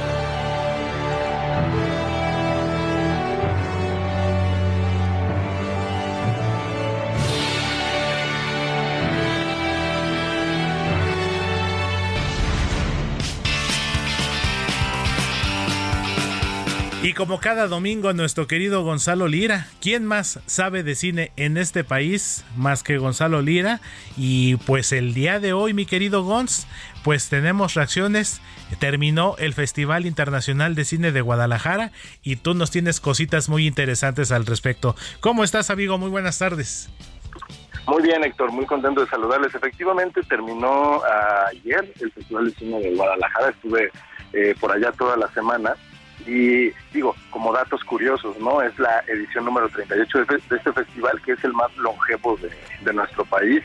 Eh, es un festival, además, esta edición, yo creo que esto lo vamos a notar más en la próxima, pero es la primera edición que se lleva a cabo sin eh, la presencia de Raúl Padilla, que falleció hace apenas unos meses. Sí. Raúl Padilla que formaba eh, pues parte ahí muy importante dentro de la, la cultura de, de Jalisco, pero pues que también también tenía por ahí sus, sus enemigos, sus amistades, sus enemistades, y pues bueno, obviamente va a haber un reacomodo respecto a cómo se lleva a cabo el festival en el futuro. Pero bueno, vámonos a, a hablar de, de lo que nos toca, ¿no? Que son Claro. las películas, el festival en sí. Y déjame te cuento que eh, el fin de semana que, que inauguró el festival, Ajá. se llevó a cabo el estreno a nivel global de esta nueva película de Spider-Man, Spider-Man a través del Spider-Verso, y que normalmente pues es una película que no hubiéramos eh, no considerado como una película de festival de cine, sin embargo tiene varias particularidades. La primera es que eh, pues tiene de particularidad el taquillazo que, que está haciendo, ¿no? El primer fin de semana se convirtió de inmediato en la segunda película más taquillera de este año en, en nuestro país y a, a nivel global también, después solamente de Mario Bros. Eh, pero eh, tuvimos la oportunidad de platicar con eh, Emilio Treviño, que es uno de los mexicanos involucrados. Él hace el doblaje al español del personaje principal y además también tuvimos por ahí la presencia de Cruz Contreras, que es uno de los animadores principales de, de esta película y que también es mexicano. Pude platicar precisamente con Emilio Treviño y esto fue lo que me contó sobre eh, pues lo inesperado que de repente es que una película tenga el éxito que tiene Spider-Man y sobre todo tomando en cuenta que en México se ha visto mucho doblada al español. Vamos a escuchar. Claro que sí, amigo. Te mentiría si te dijera que sí. Sabía que, otra vez sabía que teníamos una buena historia que contar y era una responsabilidad muy grande. Desde la animación sabía que teníamos una muy buena película, pero siento que en el cine nunca sabes qué va a pegar y qué no. Nunca sabes cómo va a reaccionar la gente. La verdad es que también justo es, es un golpe de suerte y, de este lado puedes hacer todo el trabajo del mundo, pero nunca sabes cómo le va a ir. Y ver el recibimiento que le ha dado la gente, el de repente ver que, que le ha ido súper bien en taquilla en su primer fin de semana, aunque todavía ni termine el fin de semana, ha sido una locura y siento que también tiene que ver con que es una historia muy real. Ahí está, este, ahí está Emilio Treviño. Y otra película que pudimos ver por allá, eh, hablando de cine mexicano, por ejemplo, eh, una película que ya supimos la noche del viernes, que es una de las ganadoras, de hecho, de esta edición del festival, la ganadora de la mejor película hecha en Jalisco, es una comedia que se llama Martínez. Martínez es la historia de un hombre eh, llegando a, a ser adulto mayor, que está al, al borde del retiro, que ha tenido muchas pérdidas en su vida, que está deprimido, y eh, la, la historia fluye a partir del momento en el que llega su reemplazo, que es interpretado por, por Humberto Busto, que seguramente han visto en un montón de cosas este actor mexicano en el juego de las llaves, de los es. héroes del norte, el Chapo. Por supuesto. Eh, ¿no? Y, y, y bueno, él pocas veces lo hemos visto hacer como este tono de comedia en el cual él llega y se vuelve el compañero odioso de la, de la oficina, pero al volverse este compañero odioso que empieza a, a presionar al personaje principal, este hombre tímido y callado chileno, pues empieza a sacar como su lado más humano. Eh, pude platicar con, con Humberto Busto y con Marta Claudia Moreno, que son dos de los actores que, que protagonizan Martínez, y esto fue lo que me dijeron sobre la importancia de tener buenos personajes en la comedia, para que no se trate de hacer un chiste, sino que exacto, que la, que la situación sea la que nos haga reír. A ver, vamos a escucharlos, amigo. O sea, son personajes que uno encuentra en la vida real y que, y que, ah, o sea, uno sabe y uno conoce, y lo hemos estado hablando en las entrevistas, cómo cada quien se engaña a sí mismo y cómo tenemos estas máscaras sociales y de alguna manera a cada quien le toca ser el bufón, la reina, el no, y sobre todo en entornos, en microcosmos, así como son una oficina, como son ¿no? lugares en donde trabajas con la misma gente todo el tiempo. Creo que cada quien intenta subsistir y sobrevivir y protegerse emocionalmente de, de una cierta forma. Ahí Ahí está Humberto a, a Humberto. ¿Y te parece que saltemos a la siguiente película? Claro que sí, amigo. Eh, con, con Mariana Villalba, eh, una directora bastante interesante. No sé si tú te sabías esta, Héctor. A. Existe eh, una isla que se llama Isla Socorro, que está en un archipiélago eh, en la parte más alejada de, territorio que, ajá, que le pertenece a la República y es una reserva natural donde los únicos que habitan son militares. Son muy Ah. pocos militares quienes están ahí salvaguardando este lugar. Pues bueno, Mariana Villalba se lanzó a ese lugar y entrevista a estos militares, eh, los cuales cuentan historias de, de su carrera, historias de repente muy violentas, historias muy curiosas, pero todo eh, con el fondo de estos paisajes paradisiacos. Y entonces se vuelve eh, la película La Frontera Invisible un documental muy interesante de, de, de juxtaposiciones, de, de incongruencias. Eh, vamos a ver qué es lo que me dijo eh, Mariana Villalba precisamente sobre el objetivo de hacer este ejercicio que fue de mis películas favoritas del festival. Así es, amigo, y sobre todo me llama mucho la atención ese dato de que vivían ahí militares, lo desconocía y bueno, vamos a escucharle entonces, amigo. A mí lo que me gustaría sería que abriera el diálogo, ¿no? Y que se abrieran, que surgieran preguntas. Pero mi intención justo no es dar respuesta, decir así son, to-". no, es abrir preguntas, discutir, compartir puntos de vista. ¿no? Eso. Ahí bien, está, amigo. bien interesante, bien interesante todo este documental, como dices, creo que son cosas que poco sabíamos. Este lugar se le conoce como las Galápagos mexicanas, la, la biodiversidad que hay es, es impresionante. Eh, y pues ahí viven estos militares que de alguna forma ya van de camino al retiro y las reflexiones que tienen eh, los humanizan de una forma bien interesante, pero también nos muestra a nosotros cómo a pesar de esa humanización, cuando ya ha habido un proceso en el cual han perdido sensibilidad, eh, pues se convierten en unos seres humanos muy muy peculiares, como que no busca glorificar a, al a la gente que, que pertenece al ejército, pero sí nos busca eh, cambiar un poco el ángulo desde el cual los vemos, al menos complejizar más cuál es su experiencia de vida. Así es, mi querido Gons, esta película y sobre todo ahorita eh, checando, ya sabes, el, el tío Google, pues la isla está nada menos que a 700 kilómetros de tierra, o sea, es decir, de la costa del Pacífico Sí. mexicano, son 700 kilómetros mar adentro, o sea, para darnos una idea, Gons, es una distancia, un decir, digo, sin ser mm, experto ni mucho menos, una distancia como de la Ciudad de México a la ciudad de Guadalajara, si no es que está un poquito más. Si no es que un poco más, sí, la verdad es que sí es, es, es una distancia bastante, bastante alejada, es el territorio más alejado de, de la República. Y vámonos ahora de regreso al cine comercial, porque también se estrenó una película que a la gente que me diga, bueno, Gonzalo, ¿dónde voy a ver estas películas? Hay algunas que ya pueden ver en su casa. Se estrenó Flaming Hot, así como lo Ajá, escuchas. claro. Cuando yo digo Fla- Flaming Hot, ¿a qué me refiero? No, pues ya se me antojaron unos, unas botanitas, justamente. Unas botanitas. Las del gato Pues, es la Chester. historia- del gato Chester. Flaming Hot es la historia de eh, Richard Montañez. Richard Ajá. Montañez es un hombre que trabajaba como empleado de limpieza de la fábrica de Lays, que es eh, la de las papitas estas de la sonrisa. ¿no? Exactamente. En- la- la Las que no puedes comer solo una, exactamente, amigo. Exactamente. Este, y, y él era él era empleado de limpieza en ese lugar en Estados Unidos eh, y él era un tipo muy ambicioso. Eh, eh, entonces empieza a experimentar mezclando una variedad de chiles y crea este sabor flaming hot.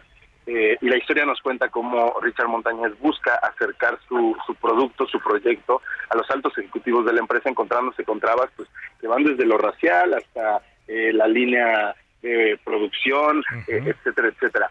La, la película la dirige Eva Longoria y, además está en medio ahí de una controversia porque la marca asegura que ese personaje, aunque sí tuvo un cargo eh, ejecutivo, En la eh, leyenda dice que por el sabor llegó a ser ejecutivo, la marca dice que él no tuvo nada que ver con la creación del sabor. Entonces llega la película en medio de esta disputa entre la marca y el personaje a contarnos esta historia. Pero bueno, platiqué con Eva Longoria, ahorita les digo eh, eh, qué fue lo que me dijo, porque me lo dijo en inglés, Claro. pero sobre eh, pues por qué era para- importante para ella contar la historia de Richard Montañez y de los Flaming Hot. Venga, vamos a escuchar a Eva. I read the script and I, you know, I was like, wow, I didn't know this story. And wow, he's Mexican American like me. And how do I not know this story if I'm of the community? Everybody should know this story. And so I got obsessed with wanting to direct the film, but also I got, I, I get very inspired by like Adam McKay's films that are very journalistic. And I like the way he sets the table. Like if you can write a whole movie about the housing crisis and make it interesting, then you're pretty talented. Bye de Rito. Ahí está, mi querido Gots. A ver qué nos. Básicamente lo que dice ella es que cuando le llega la historia, ella le cae el 20 de que estamos hablando de un mexicano americano, ¿no? Claro. Y de que como en el cine no hemos visto retratado realmente con, con- de forma fidedigna la experiencia mexicano-americana. Los chicanos, que no son, o, o más bien, sí son 100% estadounidenses y 100% mexicanos, lo cual los hace pues, que no sean ni lo uno ni lo otro per se. Eh, yo no sé si tú lo sabías, pero Eva Longoria tiene un máster en eh, cultura chicana. Y entonces lo que ella dice es que esta historia le permitía mostrar eh, de una forma fidedigna cómo es esa cultura. Aunque debo decir, Héctor, que la película sí cae mucho en la caricatura. Eh, me, me llamó la atención que ella, a pesar de ser una académica en el tema, eh, pues no es necesariamente una directora tan ex- experimentada y creo que a veces la película se siente como una colección de clichés respecto a lo que es eh, mexicano-americano y chicano. Pero bueno, es una curiosidad interesante la historia de este personaje y ya la pueden ver en la plataforma de Star Plus. Y hablando de plataformas, también te invito, no sé si ya te lo lanzaste, pero en VIX Plus se estrenó el documental sobre el asesinato de Paco Stanley, que también se presentó en el Festival de Está Guadalajara haciendo mucho ruido, amigo. está haciendo mucho ruido, está muy interesante, básicamente lo que hace Diego Enrique Osorno es poner los testimonios de los personajes solitos a chocar los unos con los otros y pues vemos una montaña de testimonios involuntarios de personajes que formaron parte de la vida de este señor que se liaba con el Mayo Zambada, que se liaba con el Señor de los Cielos. No, no, no, no, un, un verdadero escándalo y sobre todo un ejemplo de cómo se atraviesan de repente la política, el entretenimiento, la cultura eh, y todo eh, se encuentran en un punto y, y Paco Stanley es un ejemplo de eso muy interesante. Así es, amigo, el baile de Mario Besares, ¿no? El, el gallinazo que al final terminaron rebautizándolo como el pericazo. El pericazo, bueno, se aventaban unos chistes sobre, Sí, sobre ¿no? pericos precisamente al aire. O sea, vemos, Exactamente. testimonios, vemos escenas de Paco Stanley diciendo, este mensaje me lo manda el Mayo Zambada al aire. caray. Era tal el cinismo, era tal el cinismo que ya tenían de saberse impunes, que, que es muy interesante ver ese, e- echar ese vistazo hacia atrás a la televisión de los años 90 en nuestro país. Así es, amigo. 7 de junio de 1999, afuera del charco de las ranas en Periférico Sur, pues de alguna manera fue el detonante. Le costó la vida a Paco Stanley y mira, a raíz de este trágico suceso, pues lo que estamos viendo en este momento, pues ya 24 años después. Exactamente, 24 años ya de ese, de ese incidente, 26 balazos este, le aventaron al señor, o sea que de que andaba metido en algo, el documental está muy claro. Totalmente. Exactamente, amigo. Pues muy completo como siempre. Ya tenemos opciones para ver estas películas, estas recomendaciones muy buenas como siempre nos las haces. Y ahorita como está la situación, amigo, yo creo que sí voy a ver ya sea el documental de Paco Stanley o la otra película con unos Flaming Hot y una buena, un buen refresquito acompañándolo. Exacto, exacto, hoy, es día- hoy se vale. Exactamente, hoy es domingo de rompedieta. Mi querido Gonz, ¿dónde te podemos seguir? ¿Dónde te puede seguir la gente con esta y todas tus recomendaciones cinematográficas? Claro que sí, me encuentran en arroba gonis, g n y en todas las redes sociales. Me parece perfecto, mi querido Gonz. Estamos en contacto, nos vemos en la semana y te mando un fuerte abrazo. Órale. Muchísimas gracias, amigo. Es Gonzalo Lira, nuestro experto en cine, quien además lo puede ver todos los días, de lunes a viernes, con Alejandro Cacho y Paulina Greenham en cada mañana, por supuesto, aquí en el Heraldo Televisión. Cuando son en este momento las 3 de la tarde con 49 minutos hora del centro de la República Mexicana. Zona de Deportes con Roberto San Germán.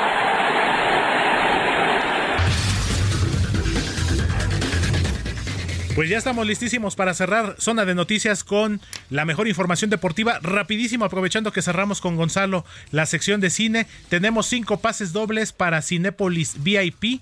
Manden su mensaje escrito al WhatsApp 55 80 69 79 42. Repito, 55 80 69 79 42 con su nombre quiero mis boletos y más tardecito nos estaremos comunicando. Mi querido Robert, amigo, ¿cómo estás? Buena tarde. Tenemos nuevo campeón de la Champions y aparte, pues ya era leyenda, pero todavía lo es más en el tenis. Sí, sí, mi querido Héctor, buenas tardes a toda la gente que nos sintoniza. Y pues sí, la verdad es que ayer el Manchester City, pues no es que haya jugado muy bien, ¿eh? la verdad es que estuvo fallón, Alan no se vio, pero gana 1 a 0 con gol de Rodri. La verdad es que también el Internacional de Milano con Lukaku, que les quitó un gol clarísimo en un remate de cabeza que era el empate, pues no pudieron los italianos y Pep Guardiola después de dos años regresa y gana una Champions, también después de más de 1.200 millones que se gastaron los jeques para que su equipo fuera campeón de la Champions. Primera vez que el Manchester City con estos hombres levanta la orejona y bien por, por, por Guardiola que todavía ayer pues con en tono de sarcasmo se burlaba del Real Madrid diciendo que van por ellos, ¿no? Que so- nada más les faltan 13, pero bien por. Guardiola, bien por el Manchester City y tenemos nuevo campeón. Parece que el grupo de rock inglés Oasis se podría juntar No, después de este vi. triunfo y, y lo único, lo único que lo pudo lograr fue Pep Guardiola que arreglara la situación de los hermanos Gallagher. Así que bien por Manchester City y tenemos campeón de la Champions, dejando este el fútbol allá en Estambul, vámonos a Francia, Roland Garros, porque hubo récords eh, tanto en Así varones como en damas. Primero las damas, Iga Swiatek, la polaca, que tiene apenas, va a cumplir 23 años y ya tiene tres torneos de Roland Garros ganados, amigos. Esta polaca está haciendo historia, tiene cuatro torneos de Grand Slam ya ganados en su haber. Y con esto pues la están comparando ya con, con Serena Williams porque a esa edad estaban muy similares en torneos de Grand Slam. Bien por la polaca, eh, polaca que le ganó a Muchova en tres sets, estuvo reñido este partido. Y por el otro lado tenemos la de varones, en donde el señor Novak Djokovic, nos guste o no, Claro. es el máximo ganador de torneos de Grand Slam con 23, ya dejó abajo a Rafa Nadal y pues ya quedó tres torneos al señor Roger su por también A ver, te estamos perdiendo un poquito, amigo. Si te pudieras mover un poquitito, ya te perdimos un poquitín. Comentabas. Ahí estamos, fuerte y claro, amigo. Sí, que lo de Roland Garros, eh, donde está el señor Djokovic, que ya rebasó a todos, es el máximo ganador de torneos de Grand Slam y que pues la verdad le dio un paseo a Casper Ruud hoy allá en Francia y, e hizo historia. Ya tenemos al máximo ganador de la historia en torneos de Grand Slam, que es el señor Djokovic. Y para finalizar, amigo, si te parece nada más para tocar rápido y ya para irnos, pues la situación de México ayer contra El Camerún, un partidito pero un partidito que aguas porque se viene Estados Unidos y la selección de Diego Coca no enseña nada y no nada más es culpa del entrenador. No tenemos talento. Los goles fueron por los defensas, mi querido amigo, y eso sí enciende las alarmas. Creo que después de la Copa Oro vamos a tener que buscar. Exactamente, porque pues con coca nomás no agarra sabor, amigo. Ni con No, coca. con Coca ni con ni con Coca, ni con el Tata Martino, ni con Guardiola, ni con nadie, señores. Nuestro, eh, también hay que decir, la carnita que tenemos es bastante mala. Exactamente, también si eso no nos ayuda, pues también como amigo. Y pues rápidamente, amigo, ¿dónde te puede seguir la gente en redes sociales para eh, seguir escuchando y escribiéndote en materia deportiva y por supuesto que nos compartes toda la información? Sí, amigo, en Twitter me pueden encontrar ahí como arroba R San Germana y estamos para servirte, mi querido Héctor, y a la gente que nos sintonice. Buen provecho y que terminen de pasar bien su fin de semana y que inicien la semana con todo, mano. Dios mediante así será, amigo, y a ti te veo en la semana por aquí por la redacción. Te mando un fuerte abrazo, mi querido Roberto. Igualmente, igualmente para todos. Muchísimas gracias, Roberto San Germán, cuando en este momento son las 3 de la tarde con 54 minutos. Muchísimas gracias. Esto fue el final de Zona de Noticias. A nombre de Manuel Zamacona, titular de este espacio informativo, Gina Monroy, Arturo Quirós, eh, Guacuja, Alex Muñoz, por supuesto, Fabricio, y pues a tu nombre de todo este equipo. Se despide de ustedes Héctor Vieira. Les mando un fuerte abrazo, donde quiera que se encuentren.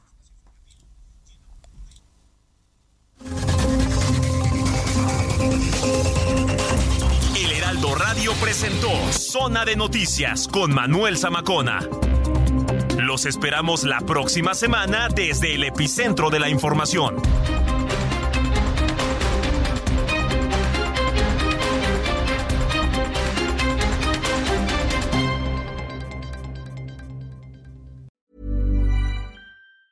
If you thought the only way to get a more defined jawline with natural looking results was through surgery, think again. Juvederm Volux XC is a non surgical injectable gel filler that improves moderate to severe loss of jawline definition and can help you achieve natural looking results with little downtime. Even better, this improved definition lasts up to one year with optimal treatment. No maintenance required. Improve jawline definition for a smooth, sculpted look with Juvederm Volux XC. For important safety information and to find a licensed specialist, visit juvederm.com. That's J U V E D E R M.com. Not for people with severe allergic reactions, allergies to lidocaine, or the proteins used in Juvederm. Common side effects include injection site redness, swelling, pain, tenderness, firmness, lumps, bumps, bruising, discoloration, or itching. There's a risk of unintentional injection into a blood vessel, which can cause vision abnormalities, blindness, stroke, temporary scabs, or scarring. Talk to a licensed specialist to find out if it's right for you.